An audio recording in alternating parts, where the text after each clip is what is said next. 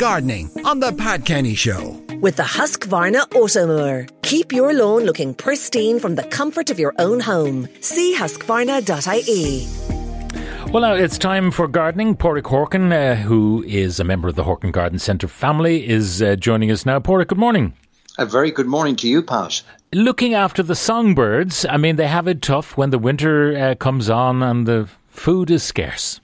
They sure do, but they've had a, a brilliant autumn, Pat here in the west of Ireland, we've got a beautiful, mild autumnal day, and the last couple of months have been really, really good. I mean, there's lots of, of natural insects around. I've never seen caterpillars and greenfly in abundance so as, as, as much this year. So the birds have had a really good spell, but it's very important now through October and November. They need to put on the fat layers to carry them through the winter period. So beautiful songbirds like the sparrows and blue tits and robins and thrushes all need our help. So I always put up some wild bird feeders at this time of year, particularly high protein um, nuts in particular. Niger seed is really good. Sunflower seed, you can simply hang them up in the garden off your trees in wild bird feeders, and the birds will entertain you right through the winter. But more importantly, you'll help to build up those fat layers. The other thing we can do is introduce some fruiting plants into our gardens. So at this time of year, the garden songbirds are visiting shrubs like cotoneaster, pyracantha, elderberries, holly, of course, as we get into November, and plants like viburnums and many trees as well, Pat, produce beautiful edible berries like our native mountain ash, the sorbus, our Irish yew trees are brilliant. Um, crab apples, of course, wild cherries, the na- the native strawberry tree, our Arbutus unedo, which is a beautiful tree, produces lovely red fruit at this time of year that the birds love. So planting some fruiting plants, both shrubs and trees, but also putting up those wild bird feeders, simple things like fat balls, Pat, and particularly schools. It's a great way to um, introduce the children to nature, but also to create a bit of entertainment outside oh. in the in the school garden. Lots of questions coming in. Is there any solution for long established Leylandii head showing brownish reddish patches? That's from Marie in Delgany. Not really, Pat. Once Leylandii shows that brown discoloration, it, it's sometimes due to heavy pruning. If we prune Leylandii back too severely, you get the browning effect. But also, aphids, greenfly can feed on Leylandii in early spring, and you see that damage then in autumn and winter period. Now, where you get that aphid damage, generally the Leylandii will close in on that damaged area. So, really, my advice is just to leave it alone, and hopefully, the new growth will start to cover up those brown areas. But be very careful in pruning Leylandii that you don't prune them too severely. How can I preserve my empty veg patches and raised beds over the winter? Is it okay to put compost on them now to replenish them? That's from Damien, who's in Letterkenny.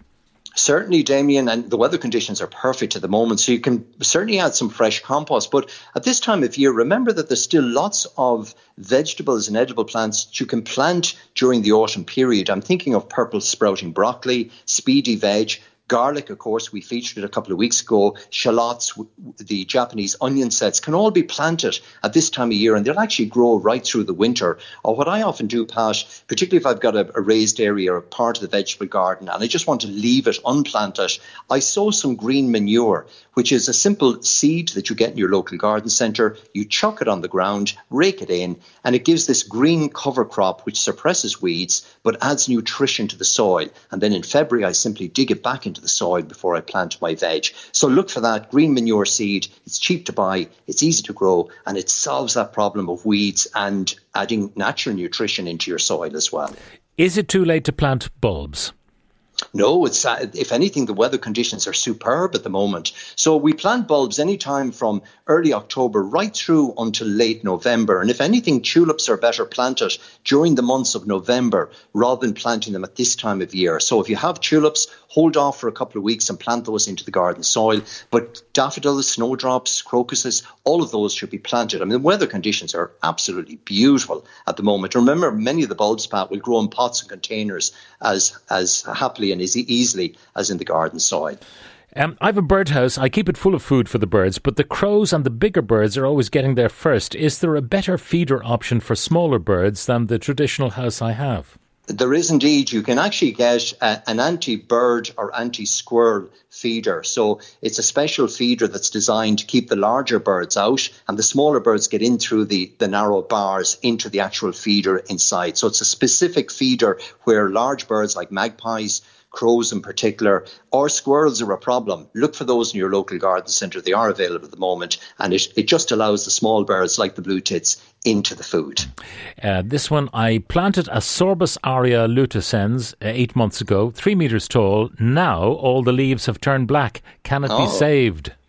Yes, it can. I mean, that's Sorbus aurea lutescens. It's a beautiful silver leaf tree, Pat. It's one I recommend, particularly for planting in seaside areas or exposed areas, because it's really tolerant of, of um, particularly here in the west of Ireland.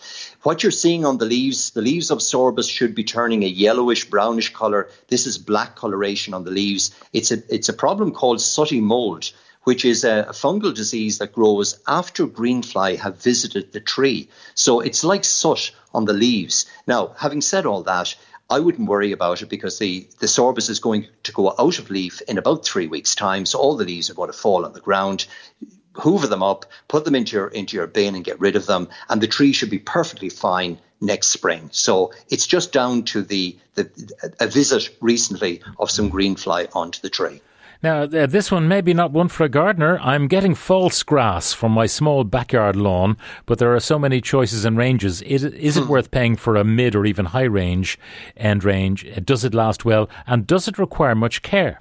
No, very little care. So this is just artificial grass, and, and if anything, to be honest, the, the quality of artificial grass has has uh, is is actually excellent at the moment. It's hard to tell the difference, Pat.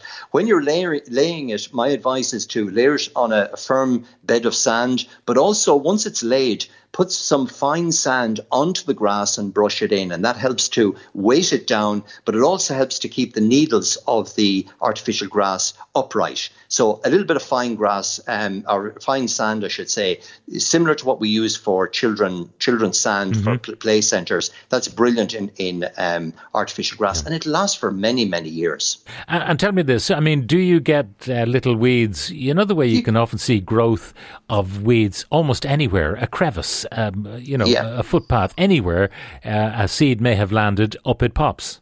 Well, most of the artificial grass patch have a have a black matting like like the weed block material underneath it. So that helps to suppress. But of course, you're occasionally you're going to get a small bit of grass or some weeds popping up, or possibly even growing in the in the bit of sand that I mentioned. But they're easily eradicated. They're easily um, shuffled off. Rake through them and, and they're just gone. rake it through and, and take it away. Yeah, but but artificial grass, particularly in smaller gardens or particularly in shaded areas, it is a very good solution. Uh, uh, Porrick's advice about bird feeding is so kindly, but what about uh, Ronald the rat, who inevitably turns up in a small garden like mine? Well, feed feed a small amount of food on a regular basis. That's really what I do, Pat. And hanging the the wild bird feeders up on the trees, I find works really well. You'll you'll get lots of the the ground feeding birds like robins tend to feed on the ground, and they tend to any excess food that's falling, they tend to hoover that up. Uh, but look at um, you know, I think the important message is that to take care of our garden songbirds. And if you want, just stick to the natural plants like the cotoneasters and pyracanthus. I have lots of those in my garden, and the birds absolutely love them. Porik, thank you very much for joining us, uh, Porrick Horkan. Now, a reminder that our items from today are uploaded as podcasts, which you can listen to on the Newstalk app powered by GoLoud. Just search for The Pat Kenny Show. My